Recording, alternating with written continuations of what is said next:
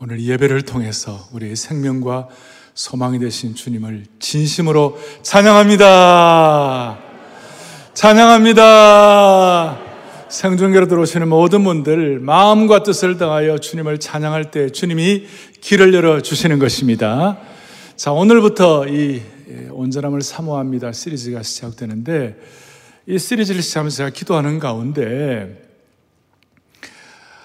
아, 선대의 옥하는 목사님께서 제자훈련에 미쳐야 된다는 광인론을 가지고 한국교회 귀한 사역을 우리가 감당하도록 은혜 주셨다면 이제 포스트 코로나, 코로나 이후 시대에는 이 온전론, 온전함의 은혜를 가지고 한국교회 앞에, 시대 앞에 잘 쓰임받는 축복을 허락하여 주옵소서. 그런 마음이 들었고, 그런 마음이 들 때 가슴이 막 뛰고 설레고 그랬는데 우리 성도님들에도 그런 은혜 주시기를 바랍니다. 자, 지난 지난 하반기 동안에 우리는 돌아오면 회복된다는 스가라의 말씀을 통하여 많은 은혜를 받았습니다. 그런데 돌아오면 회복되는데 그렇다면 회복의 구체적인 모습, 회복의 구체적인 그림, 회복의 구체적인 알맹이가 뭘까? 자, 그런 생각을 하면서 회복의 구체적인 형상은 온전함이 진정한 회복이다. 그래서 스가라스의 결론이 온전함이 아닐까 하는 그런 생각도 해보았습니다. 이런 의미에서 온전함은 우리의 올바른 방향이자 회복의 에센스이자 열매라고 말할 수 있습니다. 만약에 우리가 회복된 것이 온전함으로 나아가지 않는다면 그 회복은 물에 물 탄 듯 유야무야 될 수 있겠죠. 또 과거로 회개할 수도 있는 것입니다. 제가 은혜 게시판을 보니까 아, 이번 온전함 시리즈에 대해서 어, 성도님들이 기대를 한다 그런 내용을 보았는데 그거 보면서 제가 아주 부담이 됐어요. 네. 굉장한 부담이 됐어요. 그래서 제가 이런 생각을 했습니다. 이번 시리즈는 저 혼자 일방적으로 말씀 전하지 말고 우리 같이 하십시다. 제가 좀 사투리 쓰겠습니다. 같이 하입시다. 예. 같이 우리 예, 같이 말씀 보면 같이 기도하면서 같이 참여하면서 그래서 모든 우리 메시지에는 앞으로 액션 플랜이 있을 것입니다. 같이 참여하십시다. 그럴 때 하나님께서 이번 시리즈를 복 주시기를 바랍니다. 그렇게 될 것입니다. 자, 이번 시리즈를 하게 된 배경은 한국 교회 교회 역사의 배경이 있고 우리 또 우리 교회 사명을 제가 좀 생각해 보았어요. 여러분 한국 교회는 수천 년 내로는 민족 종교를 100여 년 만에 바꾼 나라입니다. 특별히 우리는 6.25에 또 8.15에 그리고 이, 이 고난 일본 식민지 시대에 고난과 고통의 시기를 지나면서 일본 교회가 생각하는 교회라면 thinking church라면 한국 교회는 suffering 고난을 이기는 고난과 고통을 이기는 교회예요. 그래서 한국 교회 여러분들 그 전에 외국에서 올 때 김포공항에서 내렸을 때 김포공항에 내리기 전에 밤에 보면요 아, 서울의 곳곳마다 십자가 네온사인 십자가 반짝반짝반짝반짝했어요. 그걸 누가 시니컬하게 비난하는 사람도 있지만 한국 교회 큰 축복이에요. 아멘. 네? 일본 가보세요. 십자가를 발견 못해요. 간혹 일본에 가면 십자가 있긴 한데 그게 호텔 내에 있는 웨딩 채플이에요. 그러니까 결혼식 장소에 십자가 그것만 있는 거예요. 따라서 한국 사회에 지나간 어, 압축된 우리 고도 산업화, 고도 성장과 또 민주화 이런 것들이 사실은 한국 교회의 은혜가 뒷받침되어 있었기 때문에 이런 축복을 받았다고 확신합니다. 여기에 대해서는 여러분 일체 뭐 누가 뭐라든 간에 우리가 분명한 하나님께서 한국 교회에 복 주시고 한국 교회와 함께 한국 사회는 발전했다고 생각하면 되는 거예요. 두 번째, 우리 교회 사명은 뭐예요? 예수님의 온전한 제자가 되어 세상을 변화시키는 생명의 공동체. 예수님의 온전한 제자가 되어 세상을 변화시키는 성령 충만한 생명의 공동체가 우리 교회 사명이에요. 예수님의 온전한 제자가 되는 것이에요. 그래서 오늘 제가 이 온전함으로 어, 초대합니다. 이렇게 말씀을 이렇게 제목을 붙였는데요. 이 말씀을 같이 하면서 설명절 때 청량리나 서울에서 옛날에 기차표 사가지고 막 가슴에 설레고 그랬잖아요. 그런 마음으로 오늘 이 온전함의 온전함을 사모하는 영적 KTX에다가 같이 우리가 몸을 싣고 함께 달려가십시다.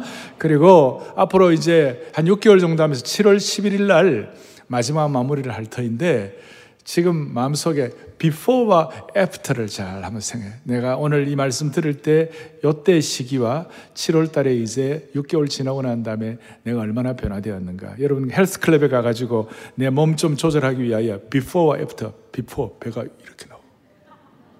근데 애프터는 다 이게 어, 뭐 우리 시대는 안 되지만 복근이 형성되고 말이죠. 그런 것처럼 온전함의 비포와 애프터가 여러분들에게 측정되기를 원합니다. 자, 이제 본문을 살피겠습니다. 1절에 보니까 너희가 부르심을 받은 일에 합당하게 행하여 처음 예수님 앞에 예수 믿고 부르심을 받을 때에 처음 부르심을 받을 때부터 합당하게 행하라. 그렇게 해서 2절, 3절에 합당하게 행하는 것이 뭐냐면 겸손, 온유, 오래 참음, 사랑, 서로 용납, 성령이 하나 되게 하신 것, 이 모든 것들. 그러니까 겸손하고 성령이 하나 되게 이걸 갖다가 나중에 어느 순간 먼 훗날에 해야 할 일이 아니고 부르심 받은 처음부터 해야 할 일이다. 그런 뜻이에요. 그것을, 그것을 놓고 볼 때, 이 온전함의 시작을 어떻게 하느냐면요. 예수님 처음 믿을 때부터 우리는 온전한 제자가 되어야 한다는 것이. 우리는 흔히들 예수님은 온전한 제자가 되어야 한다 이런 얘기를 하면 먼 훗날 얘기다. 이것은 무슨 영적으로 굉장히 성숙하고 완전히 완전히 이렇게 의탁된 아주 높은 수준의 성도들이 나가는 거예요. 나가는 것이지 예수 믿을 때 무슨 온전함이 되겠는가 그렇게 그렇게 생각할 경우가 많이 있어요. 그러나 오늘 우리가 기본적으로 사랑의 교회 모든 성도들은 또 오늘 주님의 백성들은 부르심을 받은 그때부터 우리는 예수님의 온전한 제자가 되기로 목표를 해야 한다는 것이. 따라서 처음 다시 한번 예수님 처음 믿을 때부터 온전한 제자가 되게 하여 주옵소서. 오늘날 세계 복음주의 교회의 많은 교회들이 힘을 잃어버리고 비참한 그런 신앙생활을 하고 있는 이유 중에 하나가 예수님의 온전한 제자 되고 예수님 제자 되는 것은 나중에 나중에 어느 시점 지나가고 되는 것이지 지금 우리는 그런 거 아니다라는 이런 생각 때문에 수많은 복음주의 교회가 생명력과 기백과 능력을 잃어버리고 있는 것이에요. 그런 차원에서 오늘 이 온전론, 온전함을 시작하면서 사랑의 교회 모든 성도들, 오늘 우리 중창단, 또 우리 모든 교우들, 오늘 일부 예배 때나 앞 예배 때는요, 본당뿐만 아니라 지하 5층부터 지상 8층까지 다 10분씩 다 차버렸어요. 할렐루야. 사모하는, 그렇게 사모해서 예배에 나왔는데, 우리 마음속에 소원을 하자고 요. 주님, 예수님 처음 믿을 때부터 온전한 제자가 되기로 소원하게 하여 주십시오. 처음 믿을 때부터. 그래서 제가 이 온전, 처음부터 예수님 처음 믿을 때부터 우리가 온전한 제자를 사모해야 한다는 거 갖고 제가 삼행시를 한번 지어봤어요. 그래서 온전함 제가 여러분들이 운을 떼주세요. 함께요. 먼저 온 지 얼마 되지 않는 성도들도 전심으로 사모하여 함께 사랑의 교회에서 온전한 제자가 되십시다. 아멘. 처음부터, 처음부터, 처음부터, 처음부터. 자, 그런데 현실은 우리 자신을 돌아보면 오늘도 상처받고 우리 가운데 지금도 오늘 이혼해야 되나 말아야 되나 이혼할까 말까 가정적으로 힘들어하고 경제적으로 힘들어서 막 인생 그냥 때려치울까 그런 사람도 없잖아 있어요. 이런 분들에게 처음부터 온전한 제자가 된다는 것이 어떻게 다가오겠습니까? 이 내용은 마치 거대한 벽같이 넘지 못할 넘사벽 같이 그렇게 느낌이 들 수도 있을지도 모릅니다. 그런데 우리 주님의 심정을 깨달아야 돼요. 여러분, 자식이 못 되었다고, 자식이 못났다고, 자식이 약하다고, 자식이 깨어졌다고 부모가 그대로 두기를 원하는 부모는 없는 거예요. 오늘 주님의 마음은 우리 연약함과 부족함 때문에 나가 떨어지는 것이 아니라 우리가 좀 부족하고 못되었다 할지라도 예수님의 온전함을 사모하고 주님을 닮아가고 예수님의 온전한 제자 되는 길을 주님이 원하시는 줄 믿으시기를 바랍니다. 본문을 좀 더 살피겠습니다. 11절에 보니까 하나님이 어떤 사람은 사도로, 어떤 사람은 선지자로, 어떤 사람은 복음 전하는 자로, 어떤 사람은 목사와 교사로 삼으셨다. 여러 해석이 있지만 한마디로 말하면 사람마다 은사를 주셨어요. 어떤 사람은 복음 전하는 자의 은사를 주시고 어떤 사람은 티칭의 은사를 주시고 사람들마다 은사를 주셨어요. 그 은사를 주신 이유가 뭘까? 어떤 사람 오늘 찬양의 은사를 주시고 보이전잔의 섬김 은사를 주시고 수많은 은사를 주셨는데 한마디로 말하면 여러분과 저 각자에게 은사를 주신 이유가 무엇일까? 은사를 주신 목적은 12절. 이는 그 은사를 주신 이유가 뭐냐? 성도를 온전케 하며 하나님의 교회에 하나님의 사역자들에게 하나님의 교회에 하나님이 명하시는 것이 뭐냐? 그 사역을 통하여 성도를 온전하게 하라. 성도를 온전하게. 그리고 13절에 보니까 온전한 사람을 이루어 그리스도의 장상한 물력이 충만한 데까지 이르라. 온전한 사람, 온전한 사람 이 내용은 이 온전한 사람이라는 말을 죄송합니다. 헬라어로 텔레이오스, 텔레이오스. 텔레오스. 앞으로 텔레오스란 말들을 자주 듣게 될 것입니다. 예. 어떤 우리가 지금 하는 이 내용을 앞으로 이 텔레오스 뭐 신학이라 해도 과언이 아닌데 온전한 예, 예. 좀 이게 높은 수준이에요. 근데 처음부터 높은 수준을 좀 알아놓으면 귀한 거예요. 옛날에 저희 학교 그 대학 시험 볼 때에 그때 우리 예비고사하고 본고사가 있어요. 지금 뭐 수능 또 뭐 이렇게 논술 이런 거 나와 있지만 저는 예비고사하고 본고사가 있습니다. 예비고사가 수준이 높을까요? 본고사가 수준이 높을까요? 본고사가 수준이 높죠. 본고사를 잘 공부하게 되면 예비고사는 객관식이에요. 나가라, 나가라, 다 나가라. 그렇게 해가지고 어느 것을 찍을까요? 뭐 이런 식으로 있잖아요. 그게 예비고사인데, 그거 예비고사는 본고사를 잘하면 예비고사가 해결이 되는 것입니다. 마찬가지예요. 오늘 이 텔레오스가 영적인 본고사가 되어서 여러분들의 삶의 현장에서 일어나는 자질구레하고 어정쩡하고 가시처럼 괴롭히는 예비고사들의 문제가 온전함을 통하여 총정리되기를 바랍니다. 바랍니다. 음. 그리고 12절에서 성도를 온전하게 해가지고 봉사일을 하게, 온전하게 된 성도들의 봉사일을 하게 하면 자연스럽게 그리스도의 몸이 세워진다. 그렇게 했어요. 그리스도의 몸이 세워진, 그리스도의 몸이 뭡니까? 교회인 것입니다.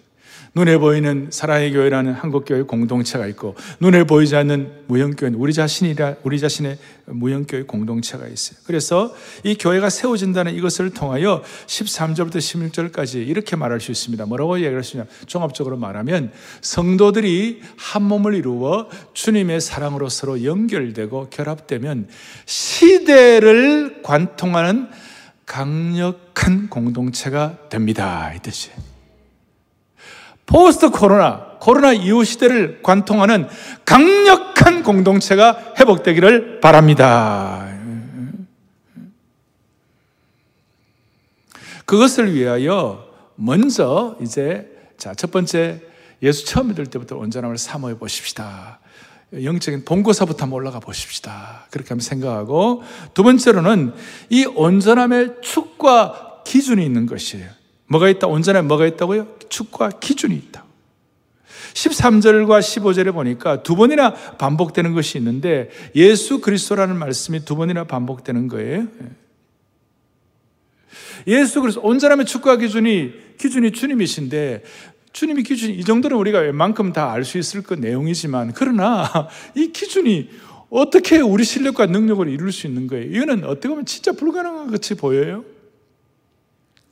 예수님의 장성한 분량대로 자라가라. 머리는 곧 그리스도시니라. 그리스도께로 초점을 맞추고 자라. 축과 기준이 주님이신데 그러나 더 보이지 않는 기본적인 축과 기초가 있는 것이에요.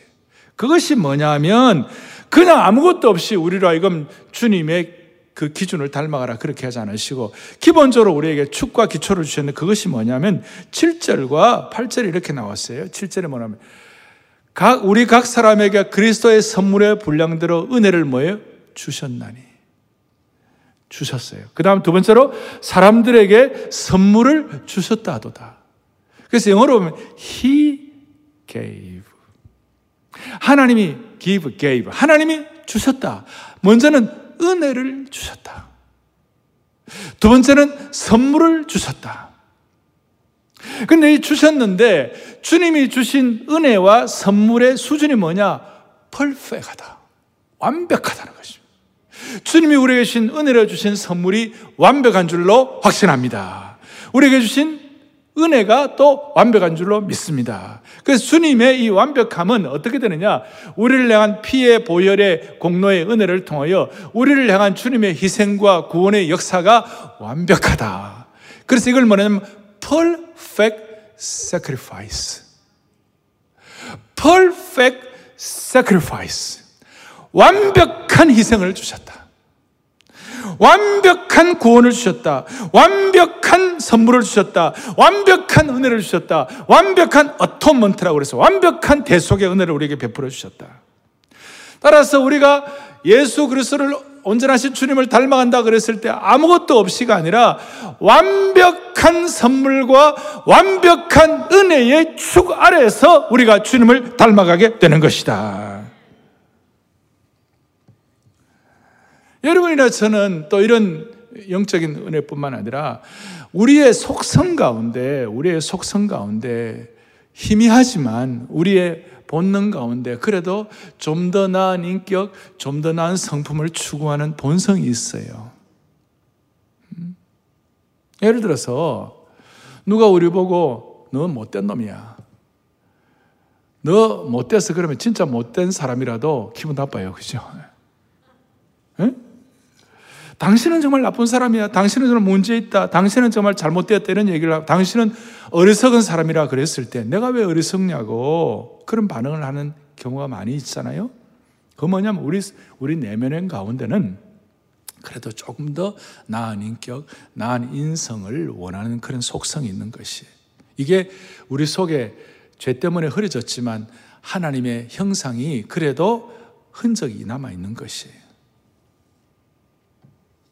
그래서 우리는 우리 우리도 모르게 이런 더 나은 인격과 인성을 향한 우리의 본능이 있기는 하지만 이거 우리가 잘 우리 실력으로는 안 되잖아요. 그래서 제가 완벽한 주님의 희생이 축인 줄로 믿습니다. 그런데 문제는 우리가 이 온전함을 잘 이루어가지 못하는 이유 중에 하나가 기준이 잘못되었어요.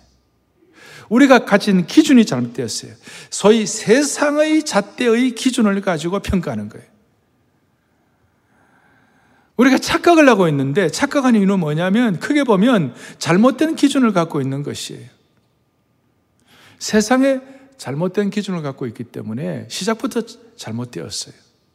뭐냐면 세상에서 좀 온전하게 된다. 세상에서 좀 더 더 나은 인격이 된다. 그랬을 때 세상의 기준은 뭐냐면 철저하게 비교, 비교해가지고 하는 기준이에요. 그래서 비교를 해서 내가 저 사람보다 좀 더 낫다. 소위 상대적이죠. 타인과 비교하는 비교의 성향이 우리에게 있는 것이에요. 그러니까 서로가 쏟고 사는 것이에요. 우리 속에 나쁜 비교 성향 가운데 나쁜 속성 하나가 있는데 그것이 뭐냐면 내가 아무리 부족하더라도 그래도 내보다 못한 사람들이 많지. 이 가운데 나보다 부족한 사람이 한 명이라도 있어. 이런 의식이 우리 속에 자리 잡고 이게 비교 의식이에요. 여기에 대해서 사도 바울이 고린도후서 10장 12절에 우리는 자기를 칭찬하는 어떤 자와 더불어 감히 짝하며 비교할 수 없노라. 그러나 그들이 자기로서 자기를 헤아리고 자기로서 자기를 비교하니 지혜가 없도다. 어리석도다. 자기 자신과 다른 사람들을 비교하는 사람은 지혜가 없고 어리석고 스스로 쏟고 있다는 것이. 이것이 오늘 제가 말씀드리는 온전함과는 통하지 않는 것이에요. 그래서 우리는 또 바울 사도는 우리에게는 세상과 완전히 다른 기준과 축을 가지고 있다. 바울 사도는 세상과 완전히 다른 기준을 선포한 것이 온전함에 대한 기준을 두 번이나 선포한 거예요. 뭐라고 선포하고 있느냐? 13절에 다시 한번 우리에게 뭐라고 말하느냐? 온전한 사람을 이루어 그리스도의 장성한 분량이 충만한 데까지 이르라. 누구의 장성한 분량이에요? 그리스도의 장성한 분량. 그 다음 15절에도 뭐라고 하느냐. 범사에 그에게까지 자랄지라 그는 머리는 곧 누구시라? 그리스도시라. 그러니까 예수 그리스도의 희생이 완벽하고 온전한 것처럼 우리의 온전함의 기준도 그리스도의 장성한 분량 주님처럼 그것이 기준이 되는 것이 범사의 주님을 닮아가고 주님 주님의 인격을 닮아가라 그런 뜻이. 그게 참, 야, 그러면 주님의 인격을 내 같은 사람이 어떻게 닮는가?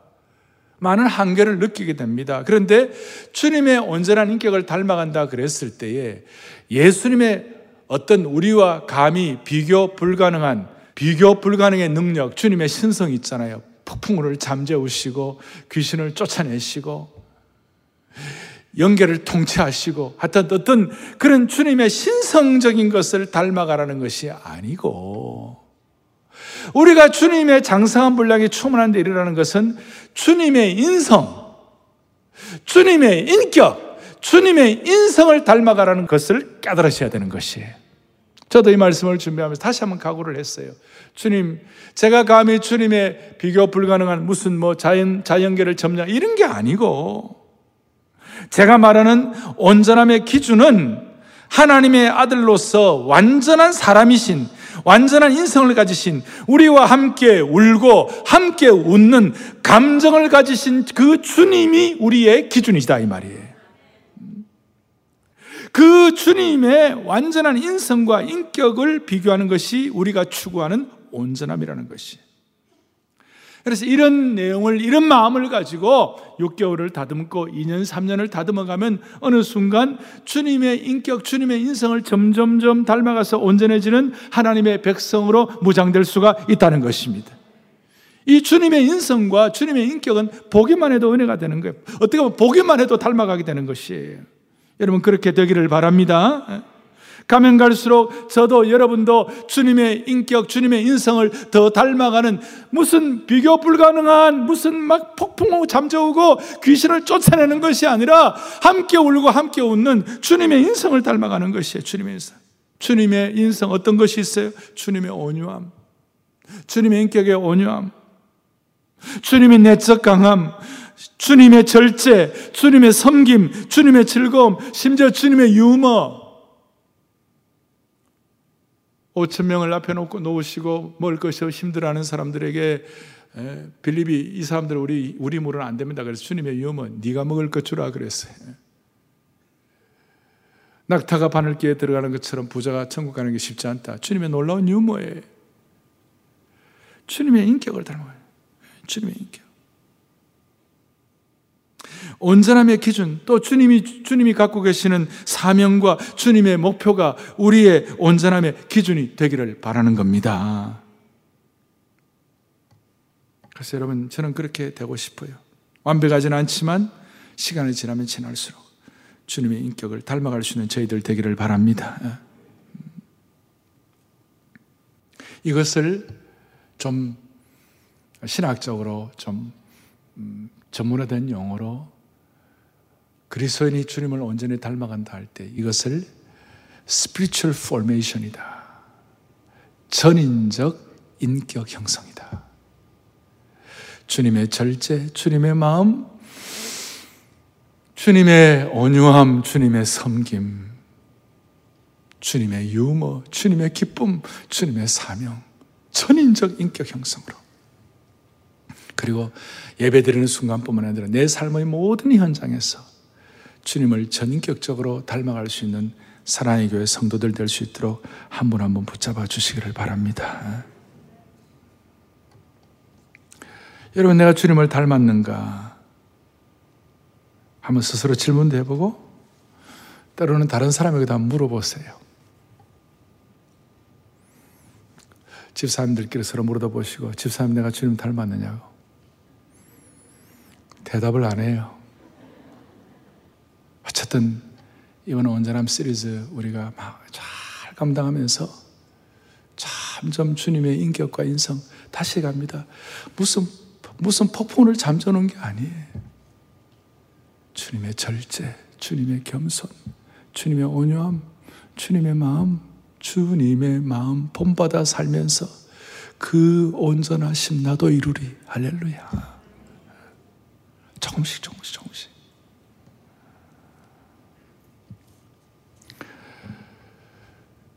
예수 처음 믿을 때부터 우리는 온전함을 사모하면 길이 열리기 시작하고 온전함의 축은 완벽한 희생이 기초가 되어가지고 온전하신 주님의 인격, 주님의 인성을 닮아가는 것이에요. 그럼 세 번째로 교회는 이 온전함을 온전함의 신비를 위하여 쓰임 받아야 돼요. 다시요. 하나님이 교회에 사역자들을 주시고 교회를 주신 목적이 뭐냐? 12절에 성도를 온전하기 위해서, 온전하게 하기 위하여.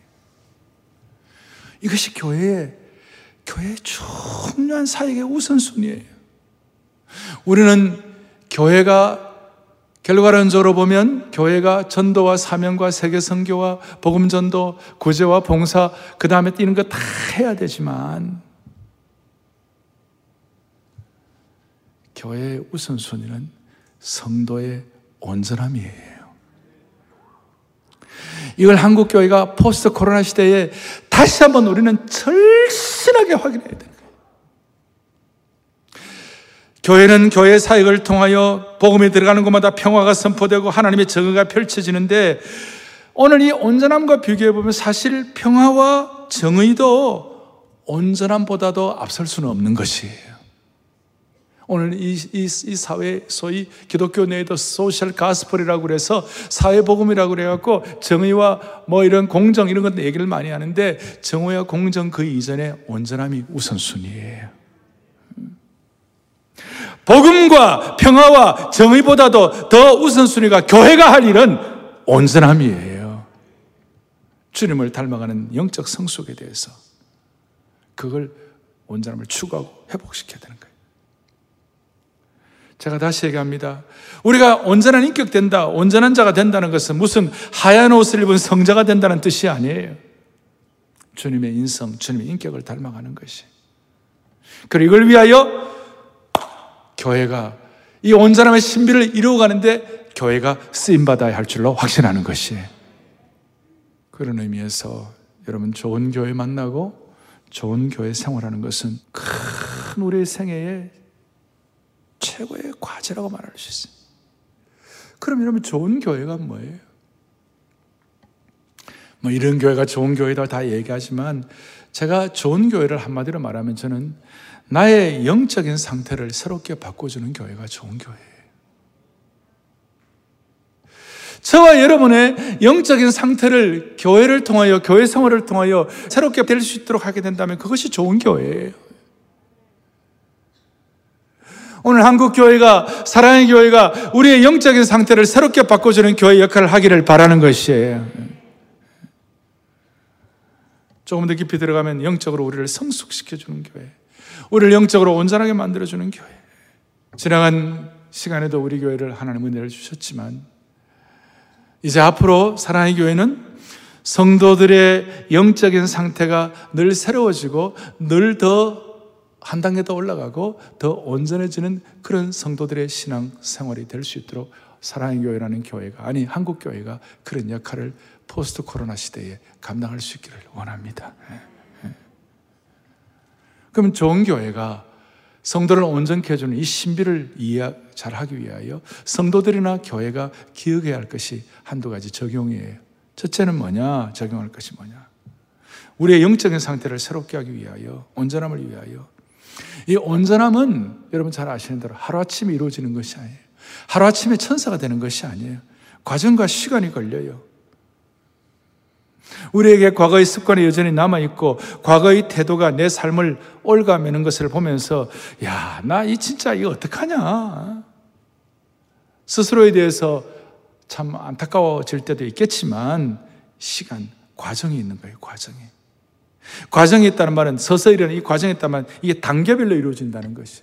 예를 들어서 어린아이들도 갑자기 어른 안 되잖아요. 어린아이가 한 빠르면 11개월, 10개월 걸어 다니지만 늦어도 14개월, 15개월 걸어 다니고 어린아이가 되다가 그 다음에 어린이가 되고 그 다음 청소년기를 지나서 그 다음에 젊은이, 장년 세대가 쭉 되잖아요. 그래서 성경에는 영적으로 온전해지고 성숙해지는 과정을 바울 사도나 요한은 이 어린아이, 어린아이 시기, 그 다음 청년기 시기, 그 다음 장년기 시기, 이걸 다 이렇게 구별했어요. 교회가 성도들의 영적 상태를 새롭게 해주기 위하여 이 단계를 거치게 하는 거예요. 사랑의 교회 같은 경우는 처음 교회에 오신 분들은, 온전함을 추구한 처음 오신 분들은 세가족 모임과 다락방을 거치면서 우리에게는 구원의 확신을 갖게 하는 그 과정을 거치는 거예요. 그 다음에 제자훈련과 사회훈련을 통하여 이 단계를 거치는 거예요. 그래서 이 제자가 되는 거예요. 또 순장반을 통하여 또 다른 영혼들을 섬길 수 있는 그런 축복을 받는 것이에요. 이제 사랑 글로벌 아카데미를 통하여 이제 그리스도의 제자들을 또 만드는 leader of disciple maker. 그러니까 제자 만드는 사람의 리더들을 키워야 되는 것이 이 단계를 거쳐야 되는 것이 내가 어떤 단계인지 우리 자신을 돌아봐야 되는 것이 특별히 우리가 이 단계를 거치는데 오늘 첫 주일날 우리가 생각할 것, 소위 액션 플랜을 할 것이 있는데 그것이 뭐냐면 우리가 이제 적은 일에서부터 영적인 어린아이의 일을 뛰어넘어야 돼요. 단계를 거치려면 제일 먼저 어린아이 일을 버려야 되는 것이. 어린아이가 갖는, 오늘 본문에도 나옵니다만은 어린아이가 갖는 특성이 두 가지가 있어요. 첫째는 불안정해요. 불안정해요. 산만해요. 어린아이들은 집중력이 짧아요. 교회 내에 영적으로 산만해가지고 집중력이 떨어진 어린아이들이 곳곳마다 우글우글해요. 14절에 보니까 어린아이들은 어떻게 되느냐? 우리가 이제부터 어린아이가 되지 아니하며 그러면 어떻게 되느냐? 그 다음 어린아이, 어린아이들은 온갖 교훈의 풍조에 밀려 요동하는 것이 어린아이예요. 앞으로 이 온전론, 온전함을 사모합니다. 이 모든 과정들을 지나면서 사랑의 교회 중직자부터 또 목회자부터 우리 모든 성도들에 이르기까지 모든 성도들이 어린아이의 불안정을 탈피할 수 있도록 은혜 주시기를 바랍니다. 풍조에 입술려 요동한다는 것이.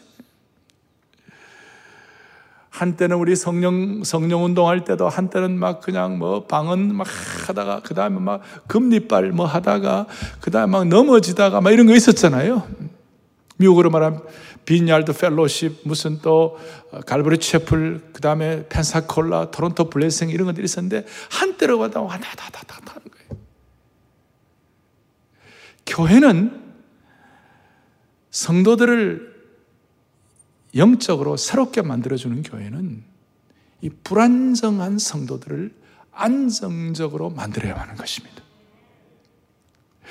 예를 들어 우리가 예배에 대해서도 마찬가지죠. 어떨 때는 예배 없이는 죽고 못 사는 성도들이 많이 있었는데 이 코로나 이, 이 지나가면서 혹시 예배에 대해서 불안정한 분들이 계시다면 다시 안정으로 돌아오시길 바라는 것이.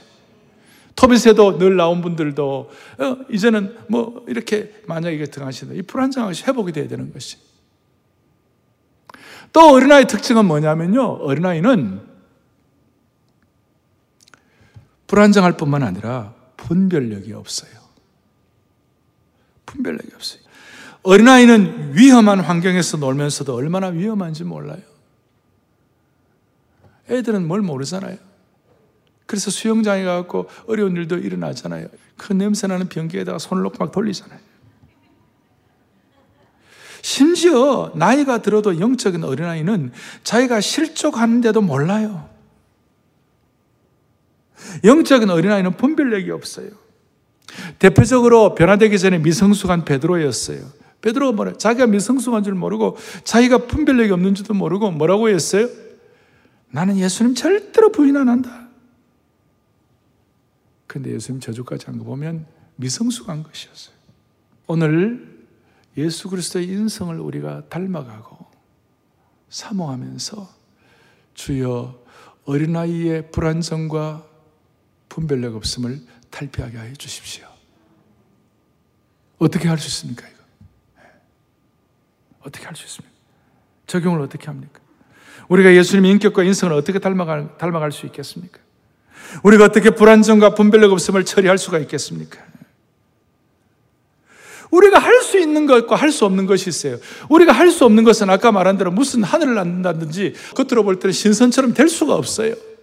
저와 여러분이 이 순간 할 수 있는 게 딱 하나예요. 그것이 뭐냐? 적게라도 오늘 말씀 가운데 깨달은 거 순종하는 것이에요. 순종하는 건 할 수 있어요, 지금. 순종이 압박이 아니에요. 순종이 율법이 아니에요. 우리가 온전함을 사모하는 이 일을 가지고 앞에 놓고 이 큰 거룩한 대명자 앞에서 이것은 우리가 너무나도 이건 영광스럽고 우리에게 기회를 주시는 것이고 특권이에요. 할렐루야. 그래서 주님이 뭐라고 말씀하셨는가? 예수님이 이 온전함을 사모하는 하나님의 제자들에게 천국에 대한 올바른 걸 가르쳐 주기 위하여 요한복음 2장에 가나 혼인 잔치집을 하시면서 거기에 나오는 것 중에 하나가 물로 포도주를 만들 때에 하인들에게 예수님의 어머니 마리아가 뭐라고 말씀하셨는가 하면 하인들에게 너희에게 예수님이 무슨 말씀을 하시든지 그대로 하라. 무슨 말씀을 하시든지 그대로 하라. 거기에 무슨 뭐, 왜 이래야 됩니까? 그 다음에 뭐, 근거가 뭡니까? 이런 식으로 하지 말고, 무슨 말씀을 하시는지 주님 말씀하시면 그대로 하라. 그래서 여러분, 예수님의 말씀을 우리 입장에서 할 수 있는 대로 순종하는 것이 제일 지혜로운 것이에요. 이거 불순종하는 것이 제일 미련한 것이에요. 주여, 이 온전함을 위하여 지혜의 영을 열게 하여 주십시오. 지혜의 영안을 열게 하여 주십시오. 이런 의미에서 이 순종이 불편하다든지 순종이 압박이라든지 순종이 큰 부담이 아니에요. 예수님을 온전히 닮아가는 유일한 길이 순종이라면 그것은 축복된 것이에요. 그것은 영광이에요. 그것은 특권이에요. 오늘 이 순종을 통하여 하나님을 믿는 것과 아는 것, 믿는 것과 아는 일에 하나가 되는 출범을 할 수 있기를 바랍니다. 이 순종을 통하여 소극적으로는 어린아이 일을 처리하고 적극적으로는 15절에 사랑 안에서 참된 것을 하라. 순종을 통하여 사랑 안에서 참된 것을 하라. 이 온전함에 대한 이 우리의 사명과 우리의 이 목표가 사랑 안에서 참된 것을 통하여 이루어지기를 원합니다. 그럴 때 16절 그에게서 온몸이 각마디를 통하여 도움을 받음으로 연결되고 결합되어 각 지체의 분량대로 역사하여 그 몸을 자라게 하고 사랑 안에서 스스로 세우느니라. 주님의 몸된 교회가 연락하고 연합되어 가지고 결합되어 가지고 아름답게 세워지게 되는 것입니다. 교회의 모든 일들도 내게 주신 은사에 따라서 봉사하지만 주님의 완벽한 희생이 기초가 되어서 이 온전함을 사모하는 것이 기준이 되어 우리가 찬양대도 섬기고 안내조차 교육 봉사도 섬기고 내게 주신 은사를 따라 주님의 몸된 교회를 섬기기를 바랍니다. 한국 교회가 사역 자체가 목표가 아니라 찬양 자체가 목표가 아니라 교육 자체가 목표가 아니라 그 다음에 섬김 자체가 목표가 아니라 온전함이 기초가 되어서 주님의 인격을 닮아가는 것이 기초가 되어서 주님을 섬길 수 있기를 바랍니다. 그리고 이것도 베드로전서 5장에 기가 막힌 말씀이 있는데 5장 10절에 무슨 말씀? 너희를 친히 온전하게 하시며 할렐루야. 우리가 애를 쓰지만 순종하지만 결국은 누가 우리를 온전케 하시는 거예요? 주님이 우리를 친히 온전하게 하시는 것이에요. 온전함의 이, 이 이니셜이 주님께 가 있는 것이 용기를 얻으십시다. 다시 한번 포스트 코로나 시대의 온전함을 가지고 이제 이 온전함이라는 산에 함께 등정하십시다. 오늘 주보의 제일 앞에 이 산에 올라가는 거 그림 보이시죠? 함께 등정하십시다. 주님의 마음을 본받는 자, 그 거룩하심 나도 이루리. 그 온전하심 나도 이루리. 주님의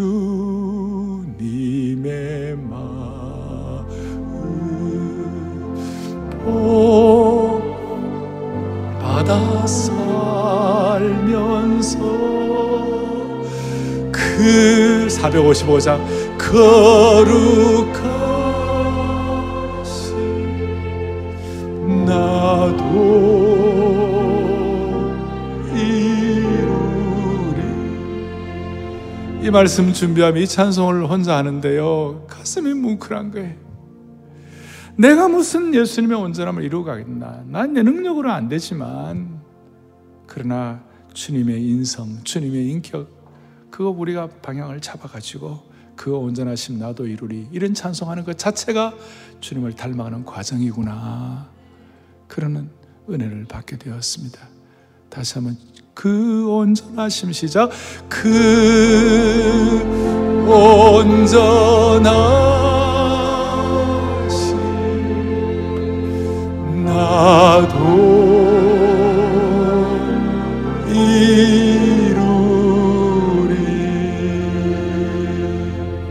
가슴에 손을 얹겠습니다. 같이 우리 간절한 마음으로 기도하십시다. 이제 온전함의 이 초대를 받았습니다. 이번 한 주간 동안 주님을 닮아가는 온전한 제자가 되게 해달라고 기도 제목을 가지고 말이나 일이나 삶의 여정에서 주님의 온전함을 이루기를 이제 기도 제목부터 가지고 액션 플랜 시작하십시다. 그리고 적은 것부터라도 순종하기 쉬운 것, 작은 것부터라도 실천할 수 있기를 바랍니다. 주님 작은 것부터라도 실천하여 온전함의 산에 함께 등정하게 하여 주옵소서. 주님 오늘 이 말씀을 온전히 받아들이는 성도들 되게 하여 주시기를 원합니다. 이 온전함이 율법이 아니라 일상에서 만져지는 말씀으로 은혜의 말씀으로 역사하게 하여 주시옵소서. 순종이 의무가 아니라 받은 은혜가 너무 컸어. perfect sacrifice, 완벽한 희생 때문에 기쁨으로 순종할 수밖에 없는 순종의 삼투압이 일어나게 하여 주시옵소서. 우리 주 예수 그리스도 이름 받들어 간절히 기도 올리옵나이다. 아멘.